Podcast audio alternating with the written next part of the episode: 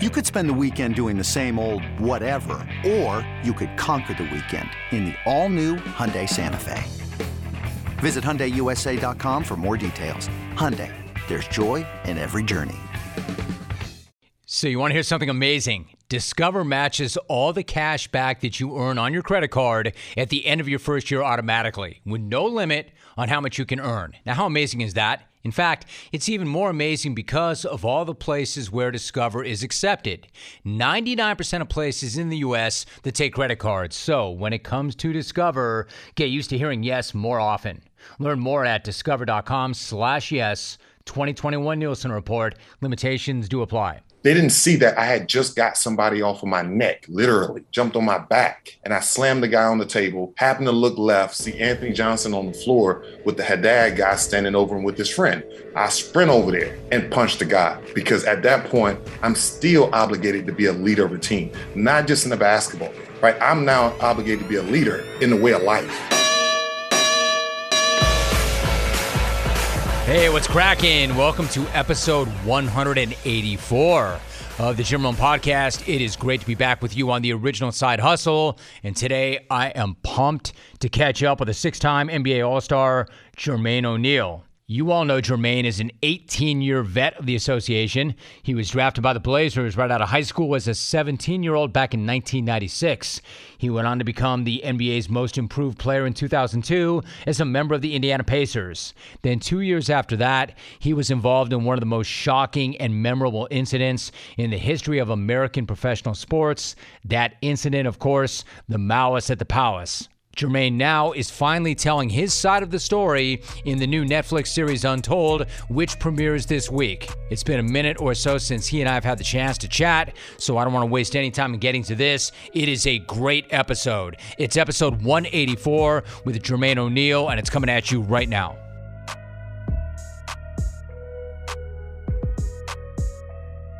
Jermaine, before you and I get into the documentary Untold, The Malice in the Palace, which dropped on Netflix, which you are a producer on, I do want to start by saying this. It has been a minute or so since you and I have spoken, and I always, always enjoy talking to you on my programs when you played. So I really appreciate this opportunity to do so again today. How are you, my man?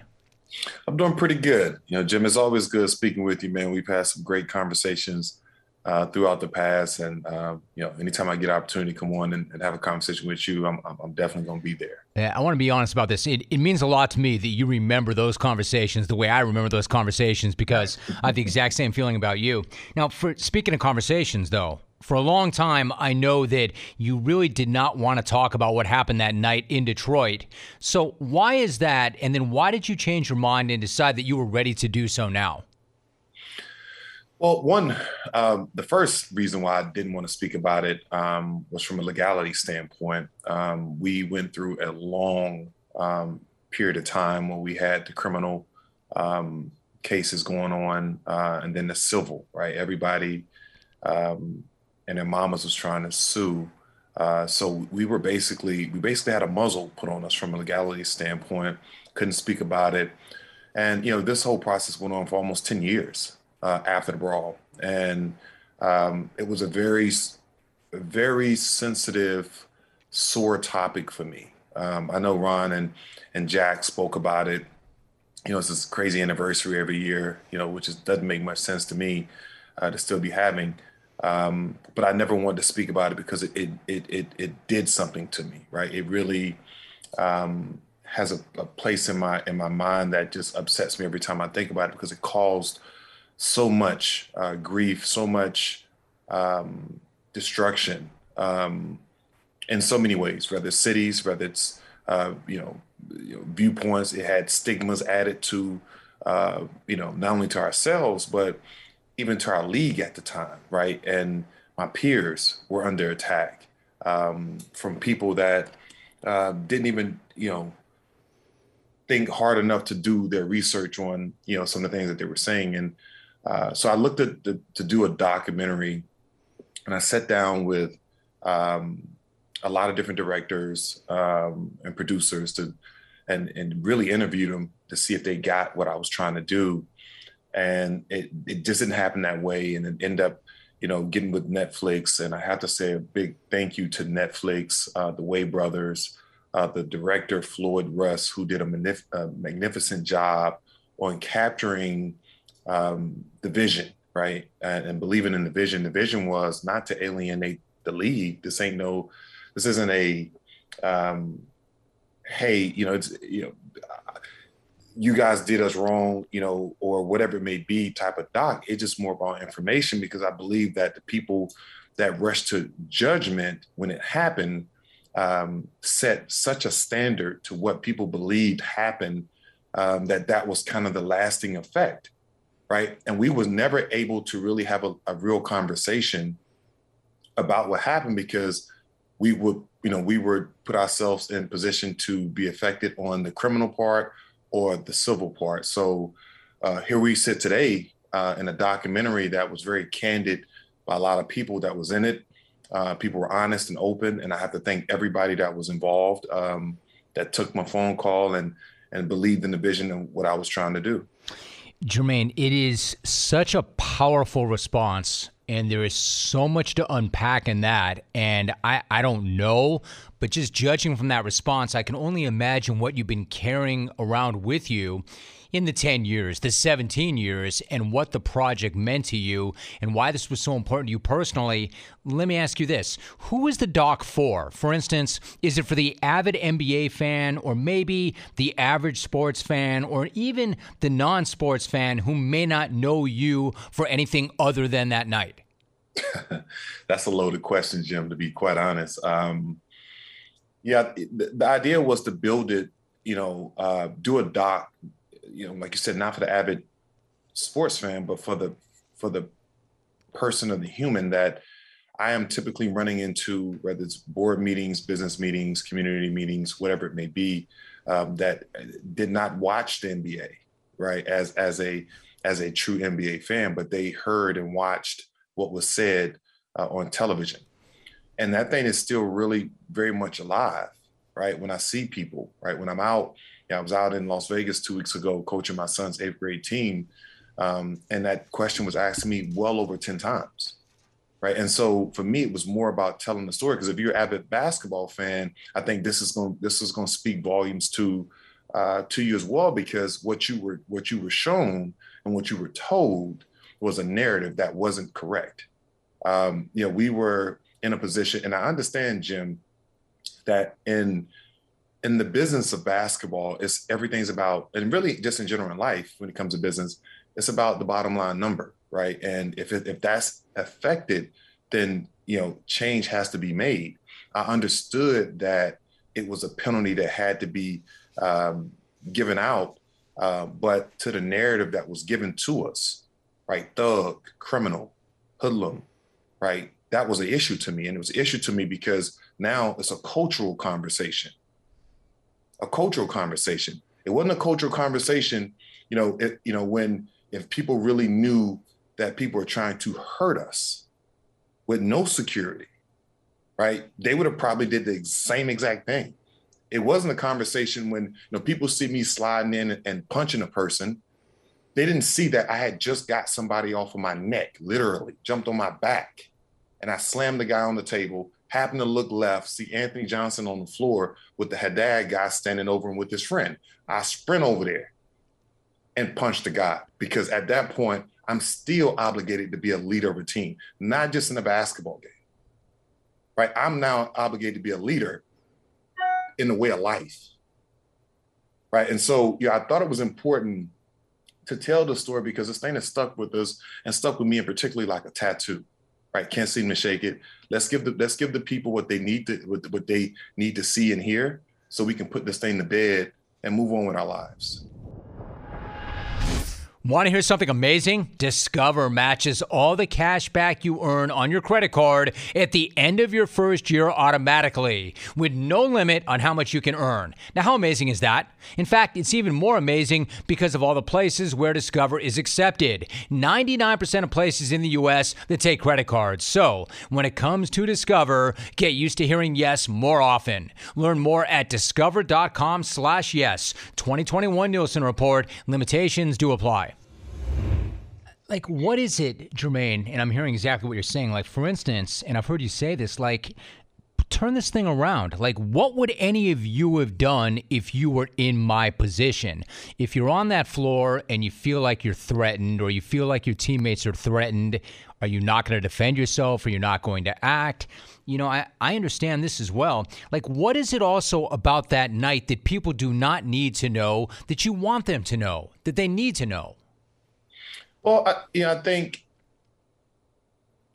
hearing stories is it's, it's, not just about me. It's, it's about everybody that was impacted. And, and and again, I think from a perspective, you know, there's a lot of people that jumped on to the quick to judgment train, um, and they and they said things uh, in many ways that they had no idea what they were talking about. Right? Only people that actually knew about it you know, and again, I, am watching this as it unfolds like that night and then the next morning, then the next day. Nobody really had the information that they needed. Nobody had the 28 camera angles in that in that in that uh, arena that eventually had to be given up when I actually took the NBA to court, you know, to get reinstated. Right? People don't understand that I actually won that case. Right? That federal judge, I had the right to do what I what I did because he was able to see the entire process. Not the clips of me sliding in and punching, not the, just the clips of Jack punching somebody or Ron punching somebody, or the, the little black kid crying, or you know the older white man on on the ground, right? They ain't just see those those loop clips, those edited clips. And so I think it's important that people have to understand it's a it's a human part of that. When you nobody wants to, nobody I didn't expect to go into a basketball game and all of a sudden, I am fighting for my life, and people are trying to throw chairs at me. Right? Over what? So, so I think people have to put in perspective. You know, when you talk about, you know, these guys are criminals. I don't have a criminal record. So how'd you come up with the conclusion I'm a criminal? Right? I, I at the time I had done won three uh, community NBA Community Assist Awards. So how how am I a criminal? But for the people that don't know uh, about the real facts, they're going to believe what they see on television because the, it's the consistency of that of that verbiage was very transparent. And that's what bothered me over over time. And i just felt like hey look if this thing ain't gonna go away i need to do something um, that tells the real story right? Put people up there that's going to talk candid, honestly, and open about that night.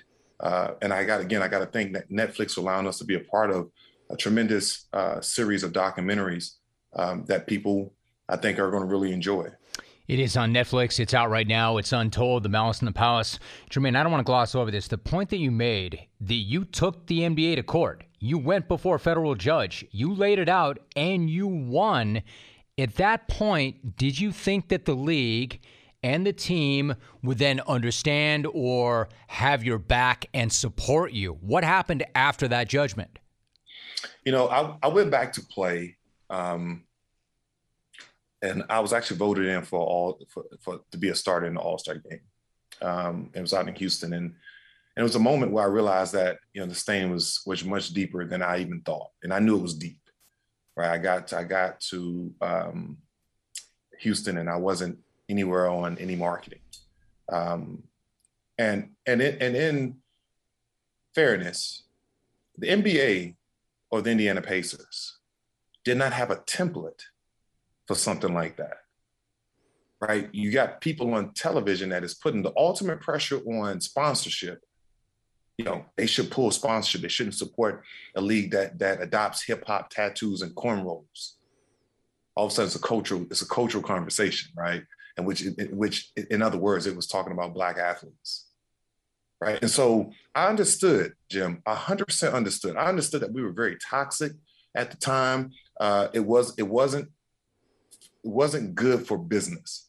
I wasn't good for business. Jack wasn't good for business. Ron wasn't good for business. Understood that. Hundred percent understood that. I just felt like over time, especially even for myself, and I've been just, again me just talking on, on myself for this particular statement, is that I thought that some level of support would eventually came out, right? You know, and, and say, hey, look, you know, we had a chance to, you know, look at this thing and, We saw what Jermaine did. Jermaine was on the court at the time. It was, you know, 50 people on the court lining lining them up with water bottles and and spitting on them and all kind of crazy, you know, ridiculous stuff that we shouldn't have to endure as players in a professional basketball game.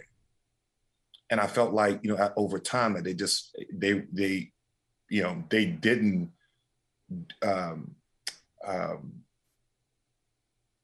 come to my rescue when it comes to uh, public opinion, right? But at the same time, you know, it was one of those things where, uh, and Jim, you have to understand this: when, when you have an opportunity to play in the, in, in the National Basketball Association, it's a privilege, and you don't. And not at one point in my life that I I've I've taken that for granted, and I I always be indebted to you know for that opportunity because it allowed me to do things that I wouldn't have possibly ever been able to do as an inner city kid out of Columbia, South Carolina. It's it's changed my family and gave us generational wealth, right? Gave me opportunities to do things that I'm doing now, both professionally and socially. And so this isn't about, you know, this isn't an attack on the NBA at all by any means, because I'm an alumni and I'm a proud alumni of, of the NBA. I'm a, I'm a proud um, uh, alumni of the Indiana Pacers. I just felt like over time, you know, that conversation should have been brought back up, considering that they they bring this anniversary up every year and it's 17 years later. Listen, Jermaine, I, I said this at the very top of the conversation that I so enjoyed our conversations earlier in your career. And, and, I mean this sincerely. You and I haven't talked in a number of years. Like, you're a really, really good dude, a really strong man. And when you came in as a young, young player, you you were the same way. I mean, you were so engaging and so thoughtful and so talented. And then you find yourself in the middle of this thing, this thing, this night, this just really bad situation that happened. I know my personal opinion, and I should be conducting questions and not expressing opinions. I know you're not coming for the NBA. I know you're not coming for anybody other than to have a conversation and a dialogue. And maybe you're wondering, like, why didn't we do this sooner? And that you've been carrying this around. And, and here's where I can kind of relate. And in no way am I comparing my situation to your situation, but let's just say that you were a part of this thing that happened and it was on national television. And for whatever reason, there's like an anniversary for it every single year. I was also part of a famous televised brawl, the incident with Jim Everett. Now, I was not in any danger like you were. That was just a table that got knocked over and some coffee got spilled on me. But in a similar vein, this was like almost 25 years ago, and it still comes up all the time. People always still want to talk to me about that. And it's it's almost like a career defining moment, which I kind of resent because I've done several million shows. But the thing I want to ask you is this people now think it's hilarious. When you're in the middle of something like that, it's not hilarious. When you're fighting for your career, it's not hilarious. And when you yourself are fighting for your life, I guarantee it was not hilarious. Do you feel like the malice is like it's somehow celebrated in some way? And how does that make you feel? Oh, no question. No question. Um, as far as always been sensitive to me. You know, Jim, that was that was the opportunity um, that we had to win a championship. You know, obviously, championship winning championships are very difficult to do in professional sports, and we were built for it. Right, we were ready for it. Our mentality was for it that year. Um, and when something like that happened, and you have to understand, I think for people that don't necessarily know me, um, you know, I had to work hard for my position. Right, I went to Portland for four years. I had to continuously for four years prove my worth as as as a as a basketball player, professional basketball player, that still yet didn't get his time. Right. I go to Indiana and you know, they believed in me. Isiah Thomas believed in me at the time, you know, when he, you know, he got the job and brought me there. And it was like, okay, let me continue to prove my worth. Right. And I finally got to a point where I was considered one of the best in the world. Right. Going, you know, going into, you know, pinnacle years of my of, of, of my career. And to have a situation derail that and all of a sudden all the work that i've done not only in the court but also in my communities is now in question right? It's in question over an event that happened that nine times out of ten maybe 10 times out of 10 put it put anybody in that situation. They're to have to fend for themselves. Jim i sat on i sat on a, i sat on a on a um, in the courtroom in the federal courtroom just doing the criminal part. And the prosecutor, I was on the stand, and the prosecutor asked me, said, Jermaine, would you would you do this again if put in the same situation? And I said, I would do the exact same thing again if I was put in that same situation because all of a sudden it is not about basketball. And I asked him, Jim, and this is this is documented. I said, Well, sir, let me ask you this question. Would you have would you have been the one to go to my house and knock on my door and tell my wife and, the, and my kids that their dad is dead or brain damaged if one of those iron chairs was to hit me in my head that was thrown at me? his conversation then was, "Hey, you know, I'm asking the question. You don't ask me the question." I said, "Well, I, am just, I'm just being fair here. You ask me, would I do it again? I am fighting my way out of any situation that, by the way, I didn't put my, I didn't put myself in. I didn't put myself in that situation. That I inherit that situation. And so, you know, when when you have an opportunity, you know, to tell your side that's what this is about. This, and you hit it right on the head. This is just this for conversation. And not only when she, when people look at this, they understand what I'm talking about. But now, you know, if you have questions about what happened that night, and it's and it's not a narrative of thug, criminal, hoodlum, uh, braid wearing, tattoo wearing athlete, black athlete. If it's not that, if it's not that conversation, then you, I think you'll understand. Hey, you want to hear something amazing? Discover matches all the cash back that you earn on your credit card at the end of your first year automatically with no limit on how much you can earn. Now, how amazing is that? In fact, even more amazing when you consider all the places where Discover is accepted 99% of places in the U.S. that take credit cards. So when it comes to Discover, get used to hearing yes more often. Learn more at discover.com slash yes. Discover.com slash yes. 2021 Nielsen Report. Limitations do apply. It seems also like Jermaine at that time there was not the world was different. That was a long time ago. There was not social media. There was not there was a narrative, but not a conversation. And one of the things you mentioned about the documentary is it's an opportunity for you and others who were involved with an opportunity to discuss it, to answer questions, to address it.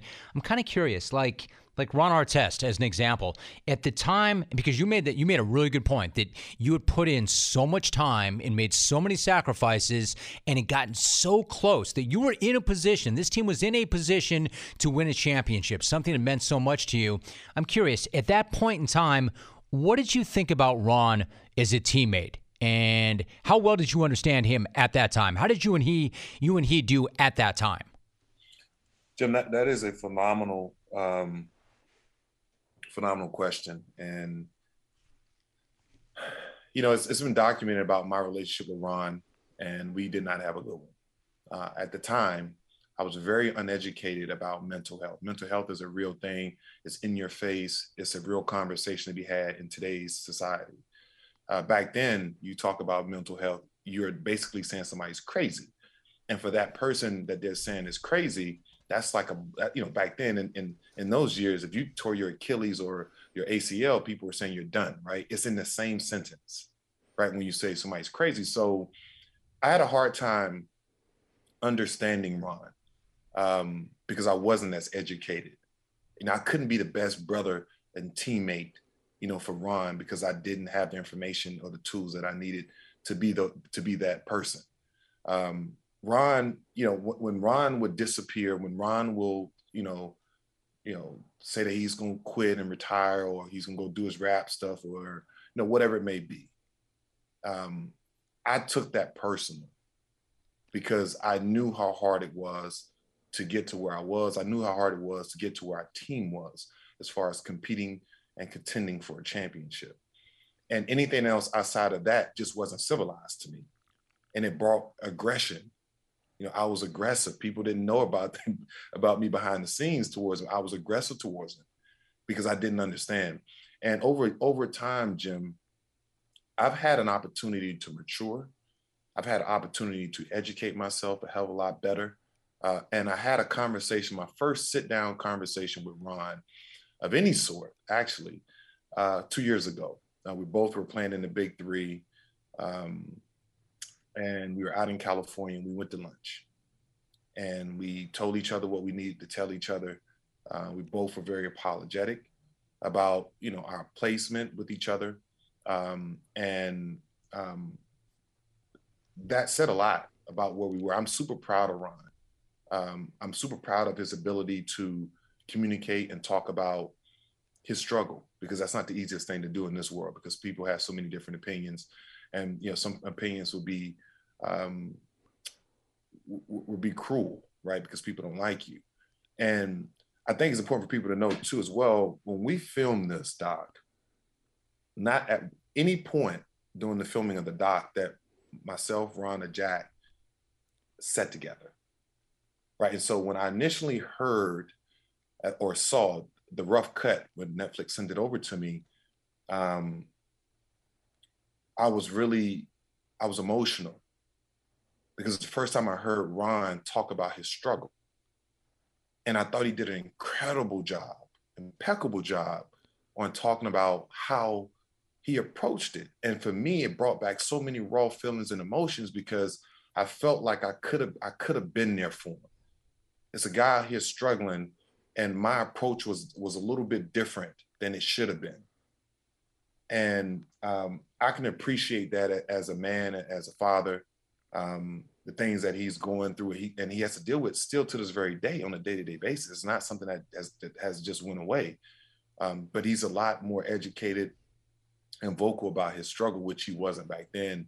And so now we are you know that's, that's a long-winded way of answering your question. We did not have a great relationship at all when we played together um, but we do now. Yeah, I mean, it seems to me, Jermaine, like, I mean, it's such an empathetic response by you, but I mean, how can you blame yourself? Like, you don't know what you don't know. Like, you're right. This was not something that was discussed. In fact, this was something that, you know, as a professional athlete, you guys are taught from day one, man. Just play through it, play through it. You don't you don't acknowledge any mental weakness. You don't give the opposition any kind of edge whatsoever. I mean, how could you have possibly known? I mean, sure, now you know, and you wish you could have done more. But how can you blame yourself for not knowing what you didn't know? Jim, I mean, you you are corrected in, in, in many ways with that, but I think you know as a you know as a player when you all in, when you all in, right? Like you, it's like you you want to do whatever you can do to win and in many cases, a lot of that times is in sacrificing family time and sacrificing, you know, personal stuff, relationships, whatever it may be, you all in. And it, you always, you know, when, when it doesn't happen that way, you always end up saying, what if? Right. And that's, and I, every year I watch the clinching championship game and I watch the confetti and I watch the tears of joy. Right. That's the one that, that's the one that I, I stare at, you know, um, and it bothers me. Um, you know, I think at some point, you know, you know, getting all of this out and, you know, just like really the first time, even on this press run, the first time I really even spoke a lot about it openly. Uh, and it's been actually, you know, it's been actually therapeutic uh, for me because I'm, I'm now able to communicate, you know, my feelings and, and my views towards it. Um, but, you know, the natural thing from a competitor standpoint is like, damn, if I could have did this, then we would have been this. Jermaine, is it, it all, I mean, is it strange to you, like, I mean, the way it played out, like Ron got his, Jack got his, and as friends, you're going to be happy for them.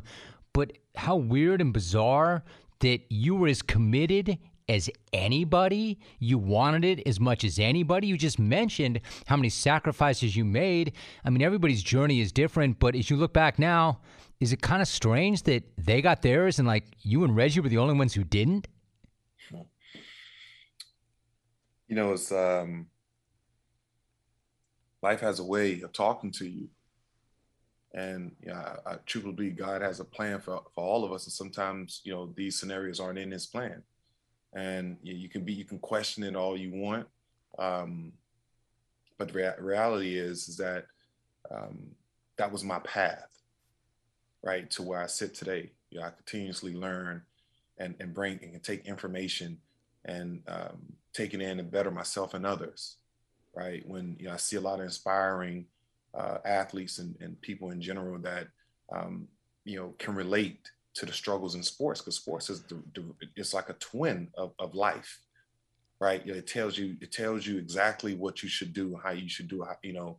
Um, when you're going through your process, and that's why I like sports so much. And so I think everything that I went through, um, you know, now I'm able to give, you know, give it to my daughter who's at the University of Texas, you know, who's an absolute beast on the, on the volleyball court. My son, you know, who's just starting his freshman year, I think is going to be really, really good. And, and the 2000 kids that I have in my sports, um, my sports uh, complex business where we have, you know, we have, you know, basketball players. Hey, Cade Cunningham, who just went number one out of my program. Uh, RJ Hampton, uh, who was drafted last year. Tyrese Maxey, who was drafted last year. Jahmi'us Ramsey, who was drafted last year. Drew Timme, who's at Gonzaga. All kids that I coached. Um, so I'm now able to influence kids and parents and their mindsets of what opportunity really is and what it looks like and how valuable it is. And, and help people understand that you don't have time.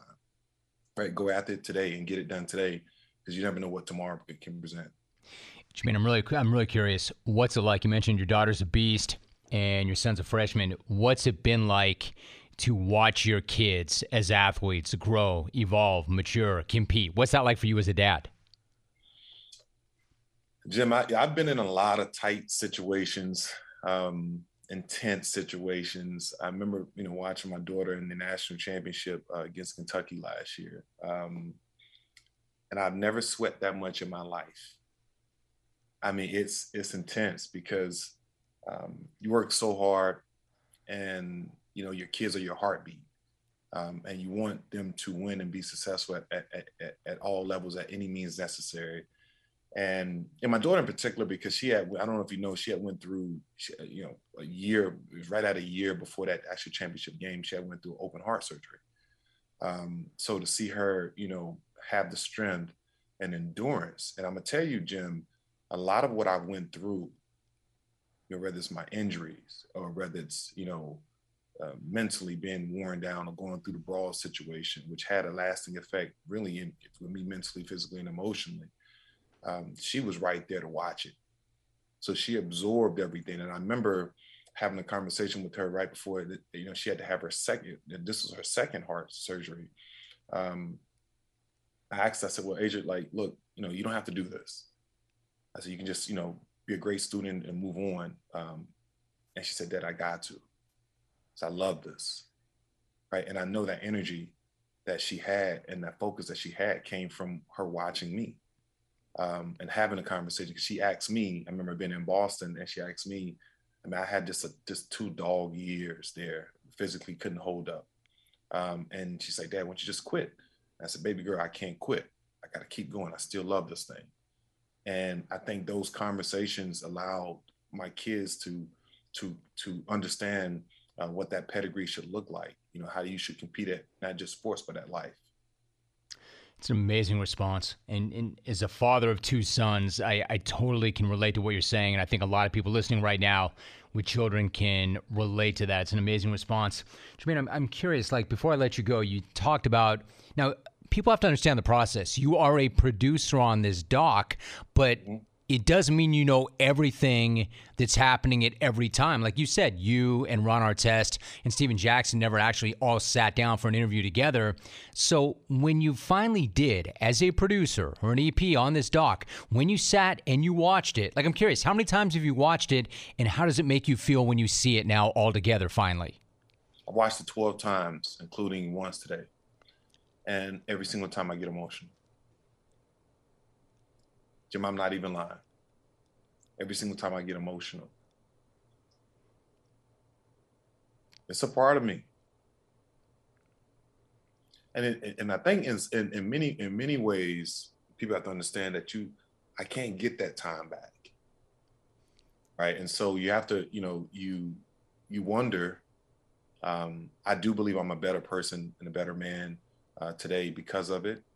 Um, but to hear the people say the things that they said, you know, in that in that doc, it meant a lot to me.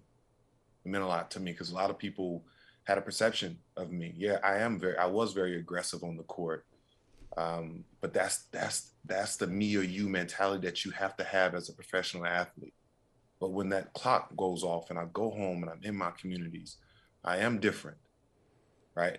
And and that is a thing that I think people, um, hopefully, when they watch this doc, they can take in um, that it was a lot lost, um, and and and it's and it's super sad that um, people that have responsibilities as journalists right? That's their craft. You got to be prepared. It's like it's no different than us in our off seasons or our practices on a day to day basis. We got to be prepared for when our job, um, um, we have to step on the court to do our job. And in many cases, sometimes journalists just don't do it, right? They need to be, you know, quick to judgment. Let me let me say my let me say my whatever I need to say because it's, it's happening right now, right? So if you have that same demeanor on reporting when it's happening right now, have the same demeanor to go through the process to know that I won every civil case, that I won my criminal case, that I won, you know, my case when I, you know, my reinstatement case against the NBA. Nobody never took the time out to say that, but a lot of people took the time out to call me a thug, a hoodlum, you know, hip hop, you know, basketball player, right? That was hard, you know, and I think now that when people see this, they understand exactly how I feel. See, I guess my, my final thought is again, Jermaine, from me to you, that's I just I remember you and I talking when you were so young when you first came up and I just I not not that I would ever say like you and I spent so much time together so I know but I'm just telling you how I remembered you and it didn't change like I just I always knew you to be the way you are today, like extremely thoughtful. And of course, you and I are both more mature and more evolved, and we've learned. But I feel really badly in one sense hearing this because I know you had to carry this around for so long and people didn't know and didn't know what you were about. And I can I can hear the pain, but the good news is you finally have a chance to tell your side of the story and let others who are in the middle of it tell their side of the story. So I would imagine that now that the doc is out and people can see it, you're still going to have to process this. Like it is, it's not going to change overnight. It's going to take time. But what I'm curious is now that you've been able to do this and do it the way that you wanted to do it, and Netflix understood your vision for it, is there any closure in this for you? Do you feel like you can finally turn the page? Will that never happen? Like, where do you go from here now?